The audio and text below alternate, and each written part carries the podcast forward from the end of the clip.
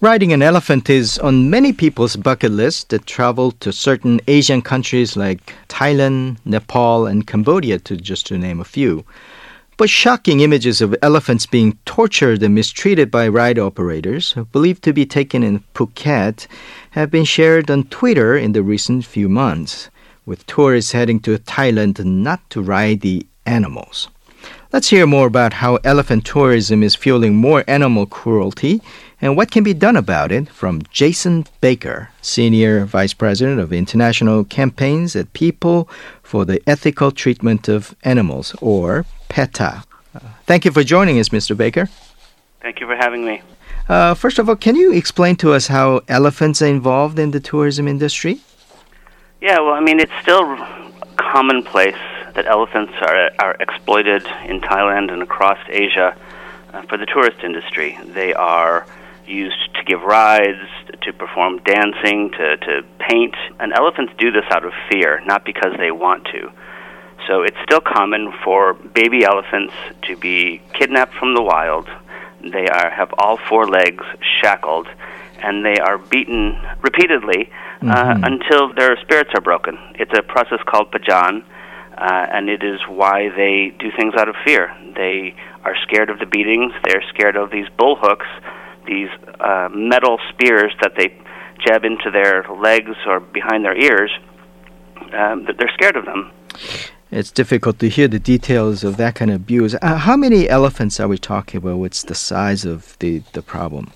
Well, I mean, we're talking about most elephants, basically. The, the numbers are difficult because it's a pretty unregulated industry, both in Thailand and across Asia. But what I tell tourists, if they're looking to go to Thailand or um, being involved with elephants at all, is to to look at the websites. There's a few things that you you don't want. You don't want to go to a place that has elephant rides. You don't want to go to a place that has bull hooks at all you need to look beyond the marketing because a lot of places that have exploited elephants for decades are now learning to rename themselves, to change their marketing, what I, what I call greenwash, as they're calling themselves eco-tourist places, uh, eco-friendly, elephant sanctuaries, and, and most of them are not. Most of them are just money-making adventures where they buy elephants, have them perform, and, and they make money. I'm regularly asked uh, you know, where where can people go? And there aren't actually a lot of options, but there are some. And I've been to one place in Thailand called the Boon Lott Elephant Sanctuary. It's in central northern Thailand, and it's a place where they just let elephants be elephants. And I and I tell people that because it's it's on some levels actually boring. You don't wash them, you don't play with them, you don't feed them. Uh, you just sit there and, and watch them. They're in the rivers and they're having fun, and it is great um, but it's not the interaction that most people want for their Instagram account. Um, but it is what is best for elephants. Mm-hmm. Uh, we we do have some alternatives to enjoy the elephants like that. But in terms of abuse animals, what kind of regulations or the tourist education should be taken to address the problem? Yeah, well, the tourists are really the the who are changing things. It is tourist demands that are changing how elephants are being treated both in Thailand and, and around the world. Uh, unfortunately, regulations are virtually non existent. Uh, we recently did an undercover investigation of an elephant polo match in Thailand where we documented the elephants being beaten repeatedly. Uh, and we took this information to the police. And after a year, the police came back to us and said, This is just standard procedures when dealing with elephants. Um, more recently, we were in a, a zoo in Bangkok that had a baby elephant who was chained um, by three of his legs and was literally going crazy. Um, he had lots of, of uh, cuts on him, and we took that also to the police, and the police didn't even want to take our statement.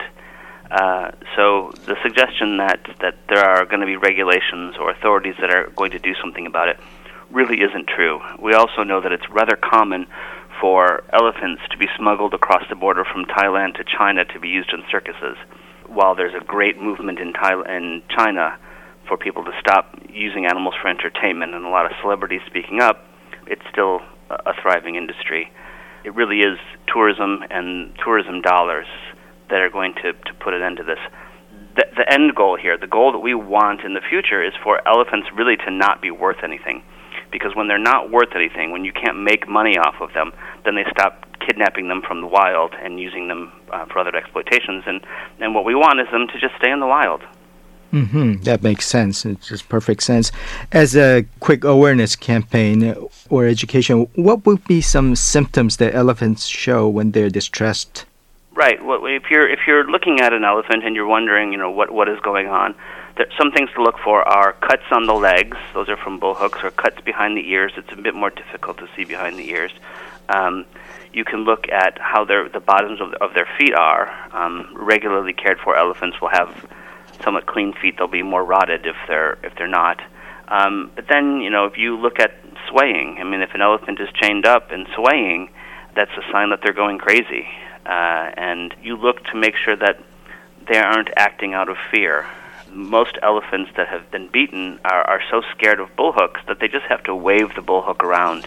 They don't actually even have to hit the elephants anymore for them to react because they know what will happen if they don't obey it's so common to still see bullhooks out there, and so the real easy thing is is if you see them, stay away because they're not doing something that is in the elephant's best interest. And there, hmm. there are places where there are no bullhooks on the property. You come in and you see them, and and the elephants are all domesticated. They have all been trained. They all come from terrible situations in the past, but the mahouts there can still communicate with them, and you know they know when it's dinner time, and they all come running, and it, it's it's how it's how people should be be seeing and interacting with elephants. That's a, certainly a practical uh, information that all the travelers should be aware of. Well, thank you for uh, joining us and giving us that uh, very insightful information for the animals. Thank you. Thank you very much. Now, let's get some guidelines on how we can approach elephant tourism in an ethical way with Natalie Compton from the Washington Post, who covers the mechanics of travel. Thank you for joining us, Natalie. Hi, how are you? Oh, pretty good. How are you? I'm great. Thank you for having me. Thank you for joining us. Uh, in your recent article on finding real animal sanctuaries, it says that you felt something wrong the minute you arrived at the Samut Prakan uh, Crocodile Farm and Zoo in Bangkok. Can you elaborate on this? Sure. So I went to the farm and zoo thinking that it would be something where you could observe healthy animals. And when I got there, there were many animals in very small cages there were opportunities to ride and pet a lot of animals. There were also shows that were being performed where animals were being like thrown around. There were just lots of things that seemed wrong. The animals did not seem healthy, so I knew right away I had made a mistake by visiting this place. Mm-hmm. The name sanctuary seems to be misnomer. Then, what are the elephant sanctuaries in the first place, and how it is elephant sanctuary tourism becoming a new trend? Sure. So elephant sanctuaries are advertised differently than a zoo because they tell tourists and visitors that this is a place where an elephant has been rescued and now they are having a better life. And sometimes that is the case, and other times people are using the word sanctuary as a marketing term and they do not actually take care of the elephants in a positive way, or maybe they purchase the elephants rather than saving them. So it's become a more popular tourist attraction in recent years, maybe particularly because of social media. People love taking photos with these beautiful animals, but not every elephant sanctuary is actually good for the elephants. So it's very difficult to navigate what kind of place is actually good for the animal. In terms of the kind of reporting and the awareness campaign, seems like there's a positive side to this as mm-hmm. a increased number of traveling companies and also the travelers are making efforts to be transparent about animal welfare considerations and looking out for these kind of signs.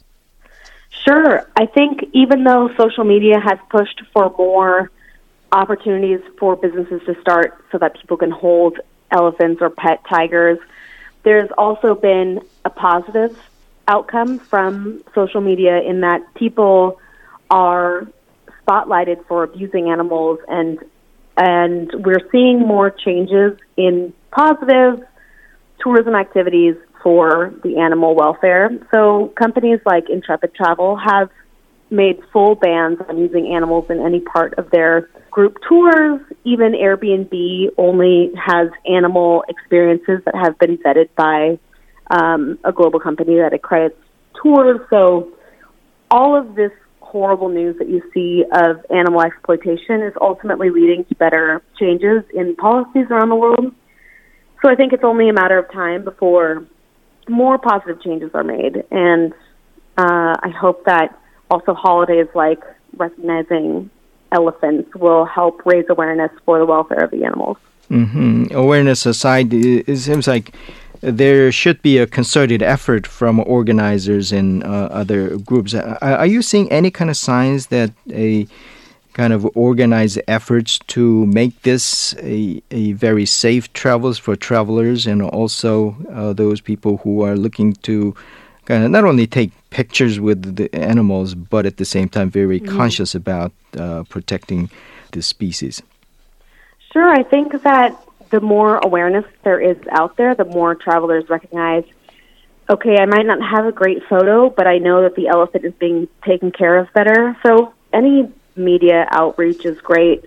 We've also seen through social media sometimes travelers and people around the world will witness these horrible crimes toward wild animals that leads to the shutdown of a zoo or a farm. So the more that we're paying attention as travelers, the better. And if you do end up going to one of these places and you think that animals are being treated poorly, take a photo, maybe share it or report it to an organization that is keeping watch, and maybe you will help make positive change as a traveler. Mm-hmm. So you can be a whistleblower at the same time. Mm-hmm.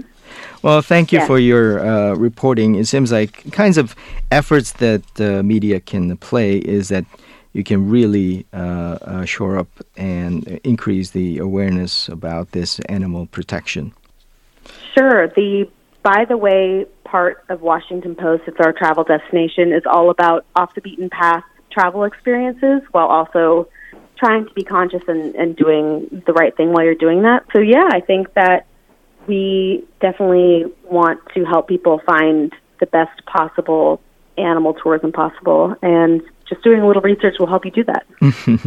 I would suggest you keep up the good work. Thank you for joining us today. Thank you so much for having me. Thank you. Uh, that was Natalie Compton of the Washington Post.